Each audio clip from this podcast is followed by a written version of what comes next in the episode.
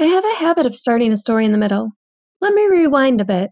My name's Michelle, and my best friend's name is Michelle, too. That's likely why we're best friends. We met in kindergarten, and when the teacher said Michelle, we both yelled out, Present! just like she'd instructed us a few minutes before.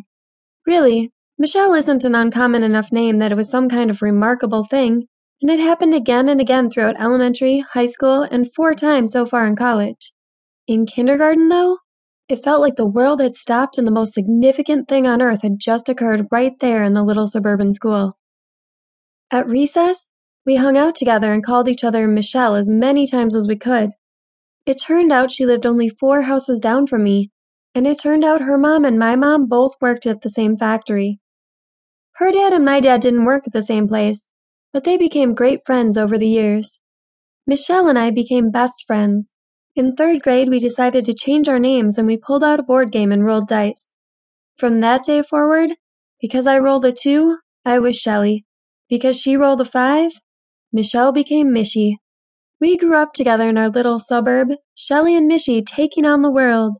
And as we grew older, we held each other for the sad times and laughed about the good times.